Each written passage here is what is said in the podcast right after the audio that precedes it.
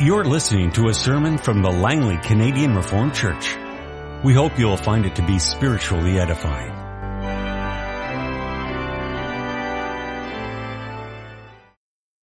Scripture reading this afternoon is Luke chapter 7, the verses 36 through 50. Now one of the Pharisees invited Jesus to have dinner with him, so he went to the Pharisee's house and reclined at the table. When a woman who learned that Jesus was eating at the Pharisee's house, she brought an alabaster jar of perfume, and as she stood behind him at his feet weeping, she began to wet his feet with her tears.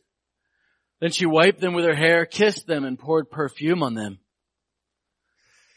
When the Pharisee who had invited him saw this, he said to himself, if this man were a prophet, he would know who is touching him and what kind of woman she is, that she is a sinner.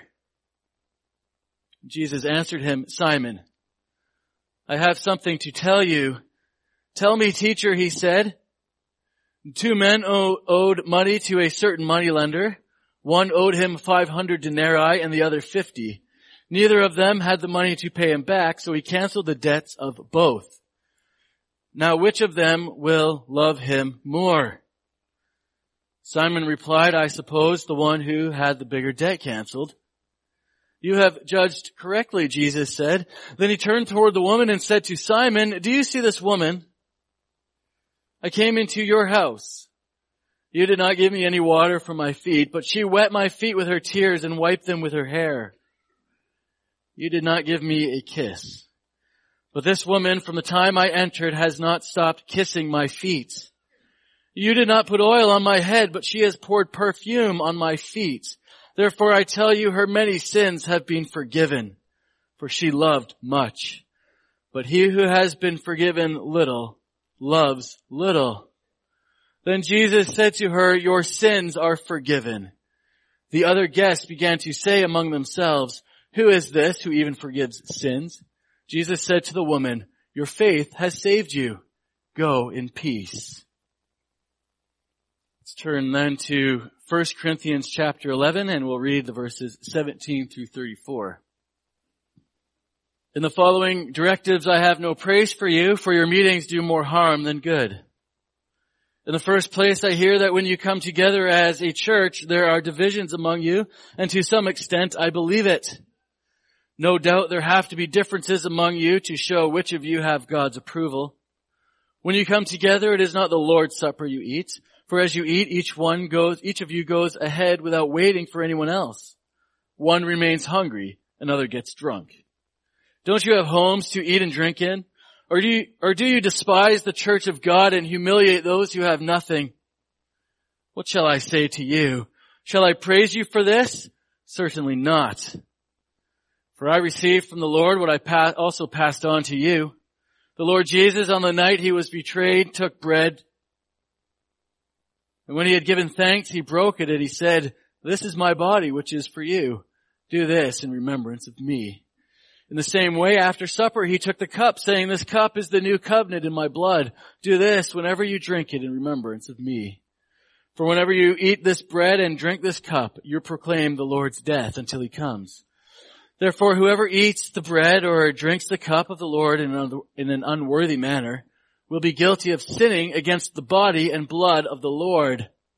A man ought to examine himself before he eats of the bread and drinks of the cup. For anyone who eats and drinks without recognizing the body of the Lord eats and drinks judgment on himself. That is why many of you are weak and sick and, and a number of you have fallen asleep. But if we judged ourselves, we would not come under judgment. When we are judged by the Lord, we are being disciplined so that we will not be condemned with the world. So then, my brothers, when you come together to eat, wait for each other. If anyone is hungry, he should eat at home, so that when you meet together, it may not result in judgment. And when I come, I will give further directions.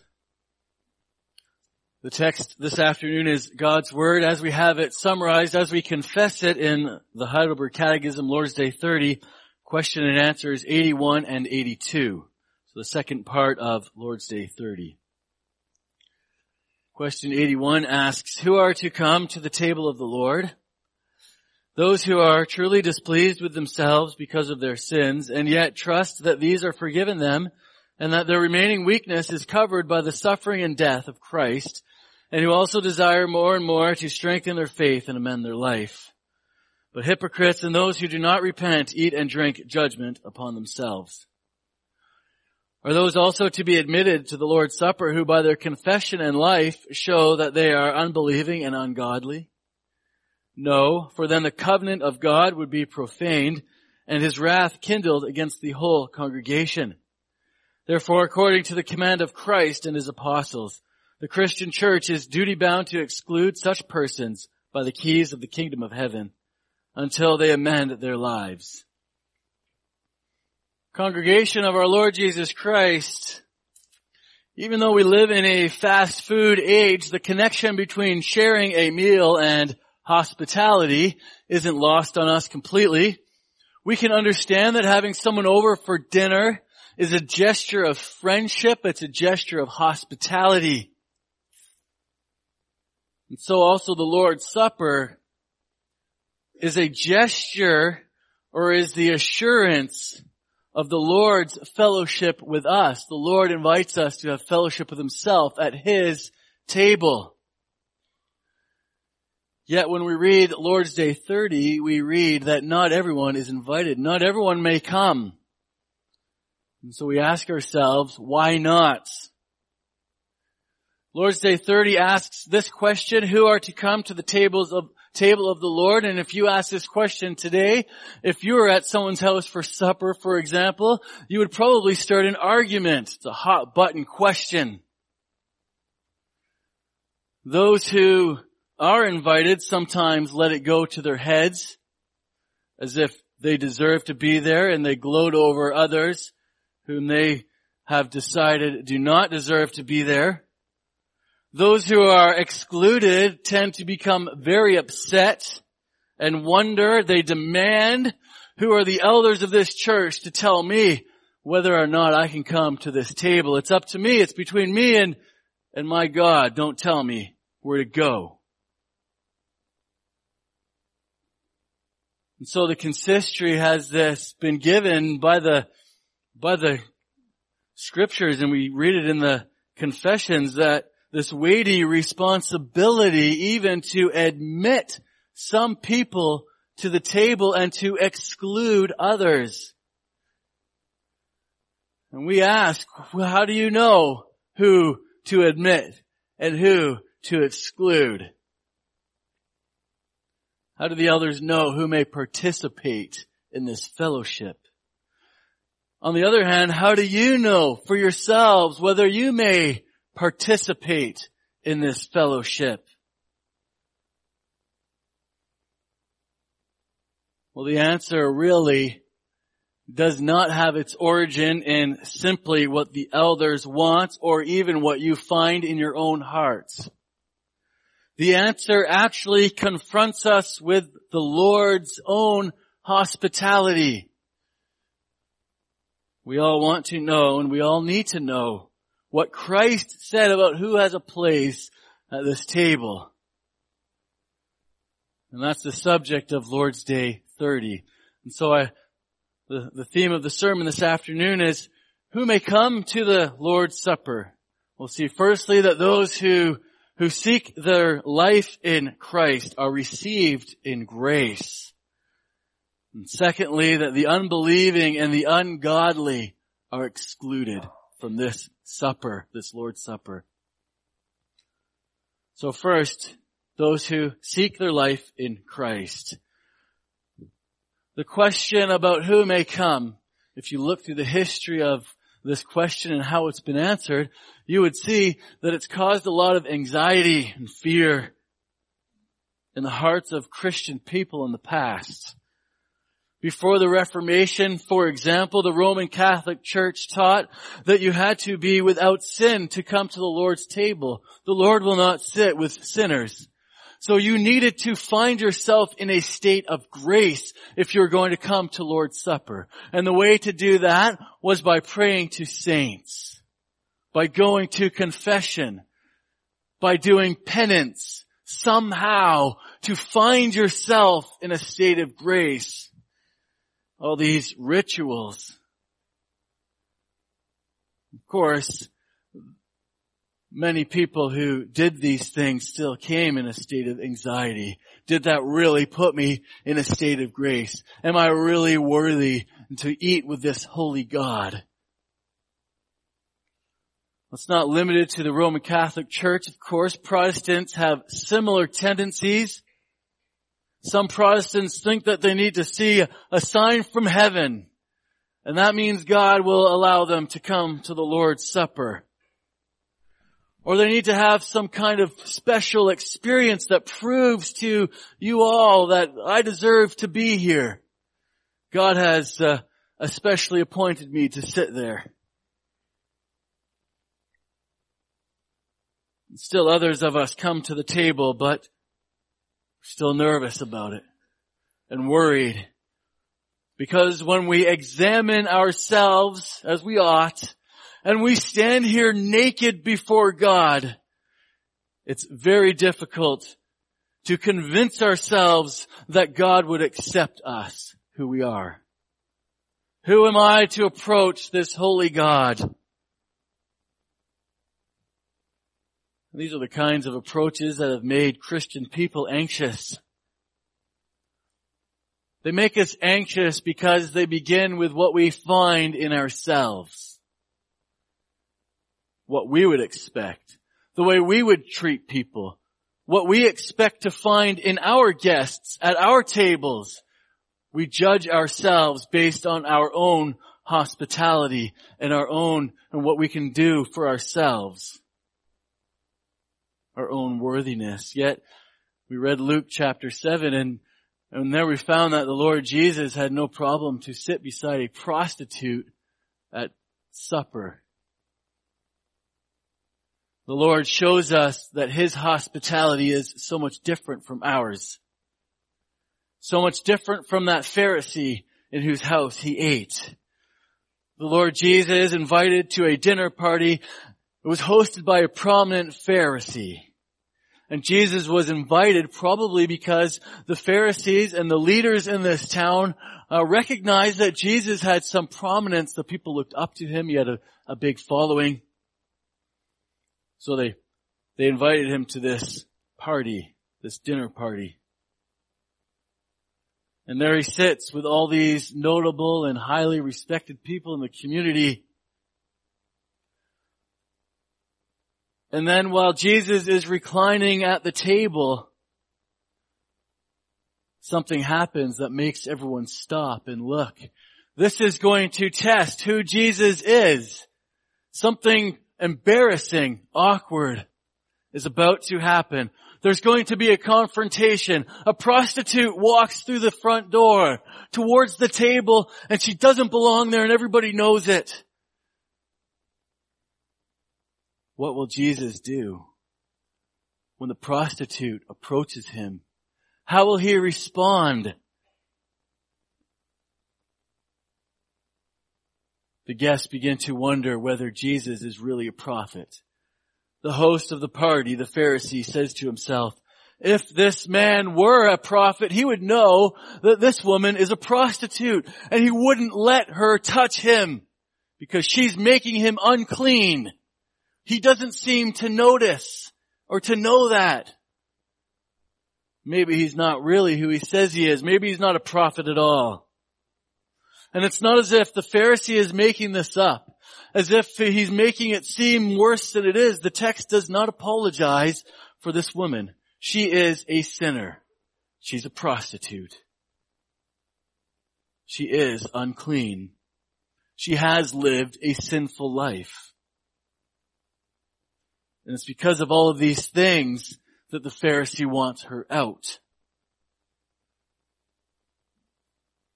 But Jesus is different than the Pharisees. He's different than this Pharisee. Though Jesus is not the host because the house doesn't belong to him, it belongs to this Pharisee.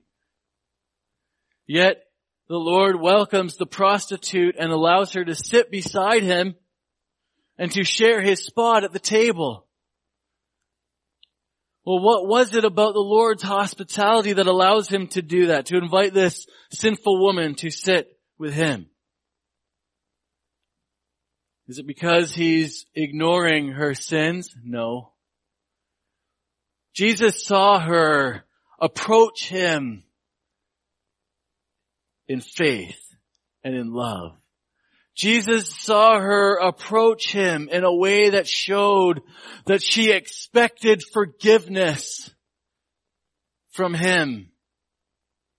And she had confidence to walk towards him because of what she knew he could do for her. He trust, she trusted him. So the Lord welcomes her because she came to him in repentance and faith. And so the way the Lord welcomes this prostitute also teaches us about who the Lord will also welcome and accept and receive at the Lord's Supper. That's the same message that the Lord gave His own disciples when they celebrated the first Lord's Supper together. Luke chapter 22. The disciples begin a debate about who's the greatest in the kingdom of heaven.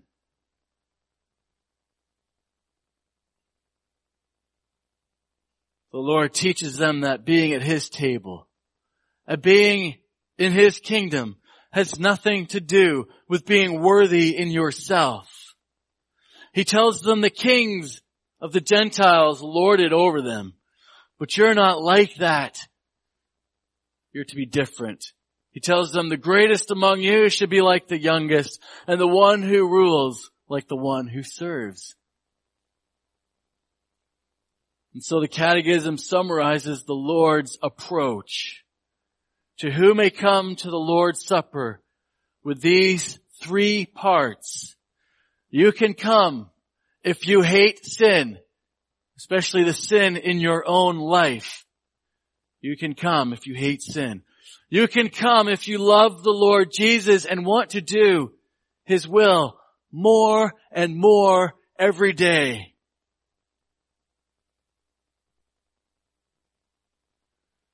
Got to hate sin, love the Lord, and want to do the Lord's will more and more every day.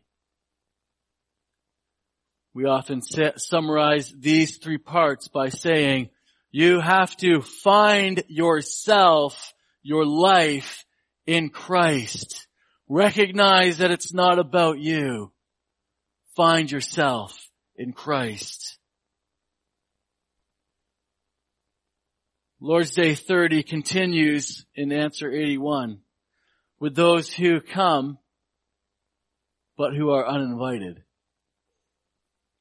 That happens. People come uninvited.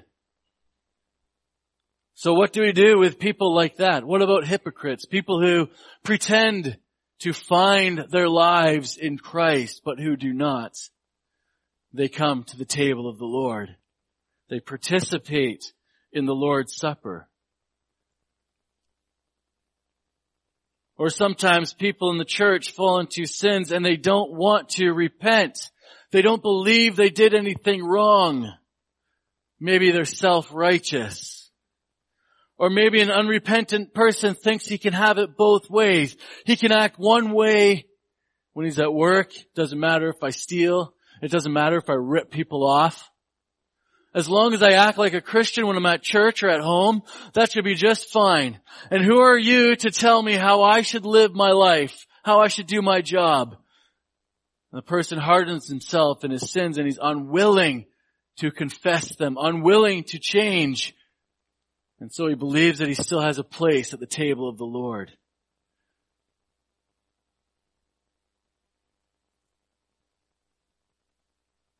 If you are a hypocrite or unrepentant. The apostle Paul has this serious warning for you. 1 Corinthians chapter 11 verse 29 says that if you dare to celebrate the forgiveness that God has given in the blood of his own son while being unrepentant, you will be judged by God. if you dare to mock the Lord's Supper by eating and drinking while not really trusting in Christ, God will judge you. And then the food that was meant to nourish and refresh your soul will be poison to you. It will destroy you. And so our prayer for you is that you hear the warning and listen. And we will pray that, that this warning shakes you back to your senses so that you realize that you don't have a life in yourself, that you need Christ. You need to approach Him in repentance and faith. You need to ask Him for forgiveness. But,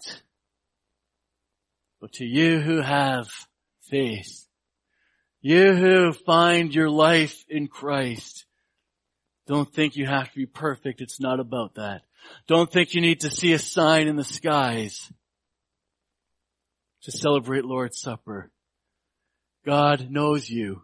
He knows who you are. He knows the things you've done. He sees that you are sorry for your sins.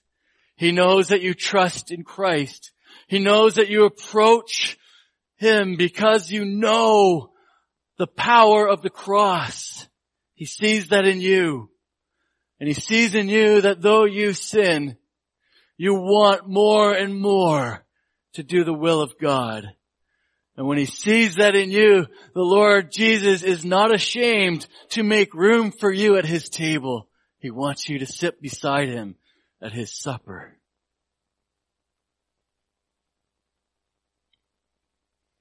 The Bible is warning hypocrites. The Bible is warning the unrepentant, the ungodly. The Bible says they should stay away. Well, the next question is, yes, this is a warning to those people to stay away. Well, this next question in 82, question and answer 82, asks, should these people be admitted? It's a little bit of a different question. Should the church, should the elders of this church, charged with oversight, simply allow hypocrites, unrepentant, and unbelieving people to eat and drink judgment on themselves? Does it really matter to the rest of you that these people are participating in the Lord's Supper? Some people have argued it doesn't matter. What's it to us? It's a personal thing. So who cares if they come? Let them do that to themselves and leave them alone. Yet the catechism in Lord's Day 30 says it does matter if they come. It matters, the catechism says, because such people who participate in the Lord's Supper profane the covenant of God. The church has the responsibility to ensure that the covenant is not profaned. What does that mean? What does it mean to profane the covenant? Isaiah 1 shows us what it means. The Lord accuses Judah of trampling the courts of his temple. He tells them, stop bringing me offerings. Your incense is detestable to me. And the reason that the Lord hates their sacrifices is that they don't live according to the covenant that was made through those sacrifices, through that blood. And he tells them, you can't willfully live ungodly lives and then make sacrifices as though you want to live in covenant with God. You can't do that. Live in a way that's unfaithful and then come as if you are faithful. That's how they profaned the covenant of God. They mixed the holy with the unholy. And that's the apostle Paul's charge against God's people in Corinth too. 1 Corinthians chapter 10, Paul says to the church in Corinth, you cannot eat at the table of demons and at the table of the Lord. You can't worship idols and God. Paul says, you try it and you're going to arouse the Lord's jealousy. He says, you are consecrated. Christ's blood was sprinkled on you. You are set apart. So worship God alone.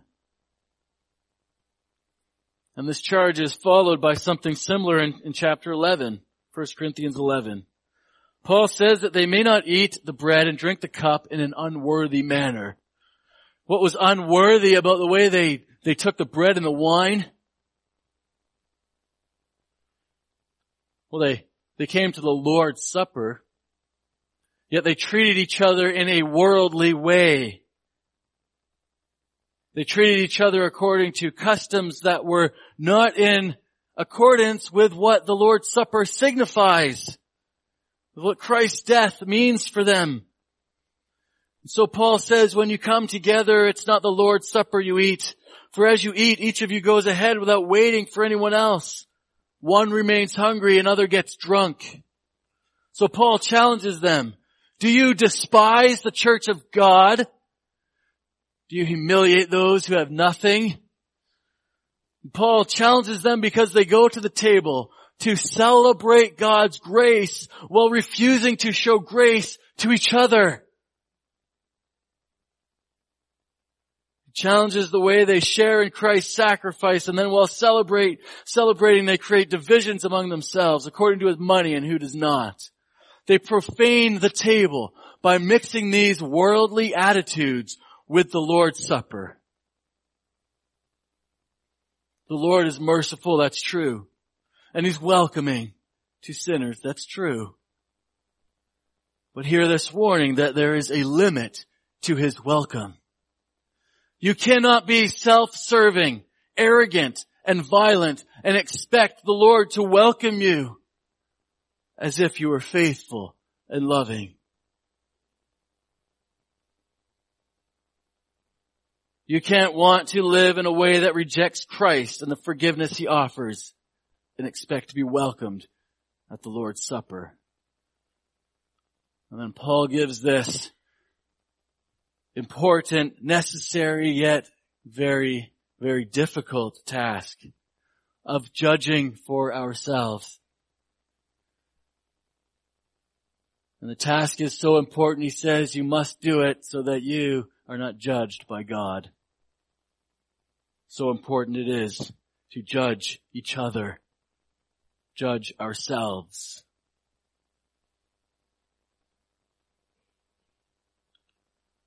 This isn't new.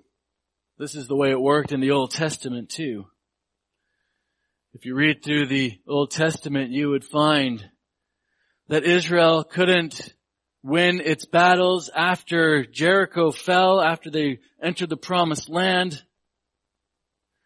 And God gave them victory over Jericho. The walls fell down and they went in and they, they destroyed the city and God said this, city is reserved for a curse. You may not have anything in this city.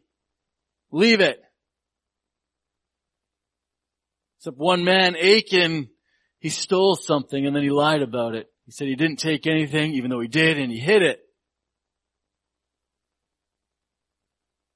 The Lord told Joshua that he would not go into battle with Israel anymore and that they kept losing subsequent battles because Israel violated the covenant of God by stealing and lying. Israel did, not Achan. God doesn't say Achan. And so notice that Israel is held responsible for what Achan did. And so today the church bears responsibility when one person violates God's covenant. And the elders of this church have a duty to make sure that God's covenant isn't being violated among us today.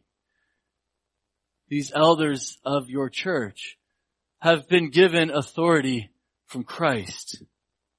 It's been entrusted to them to protect the holiness of God's covenant.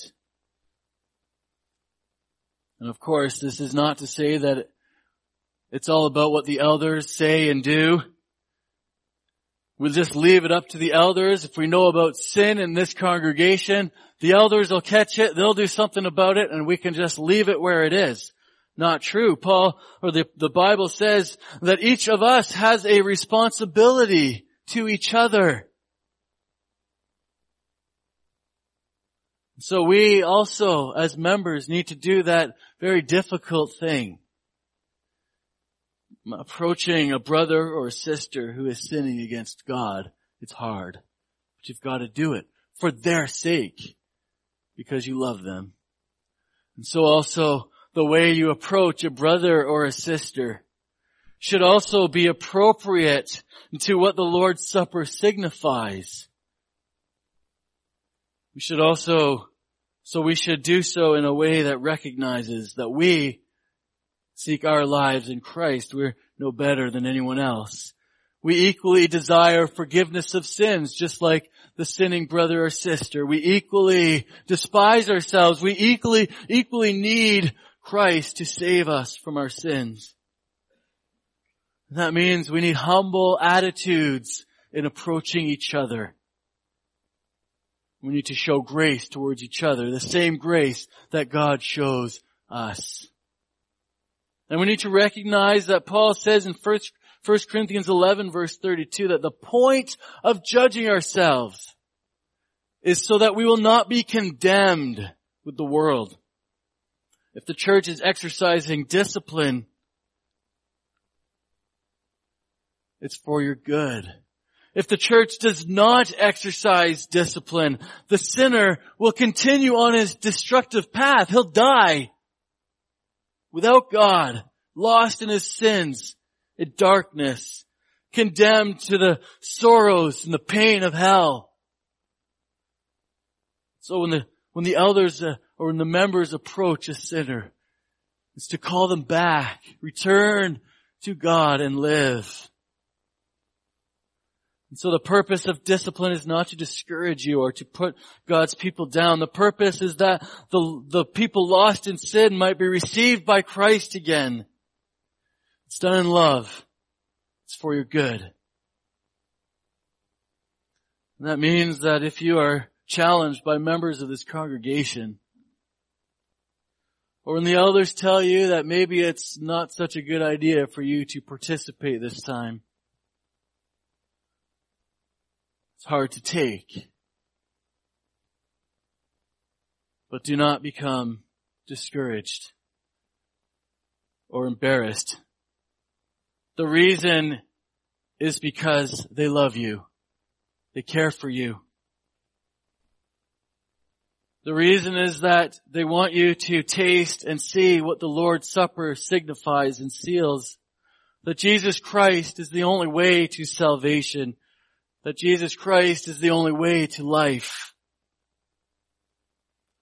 And so when we, we look at Lord's Day 30, the second part of Lord's Day 30, we see it includes a warning and a challenge for Christ's church. We may not abuse the Lord's Supper. We may not abuse the Lord's hospitality and, and trample on this great celebration of God's mercy in Christ, but embrace the promise and the assurance. There is really nothing in ourselves that makes us worthy. We all come on the authority of Christ because Jesus said, you may come. I invite you, come all who are, all who find your lives in Christ. What a comfort and assurance the Lord gives us all. The Lord welcomes us no matter who we are. And He welcomes us no matter what we've done as long as we put our trust in Him. Amen. This has been a sermon from the Langley Canadian Reformed Church. For more information, please visit us on the web at www.langleycanrc.org.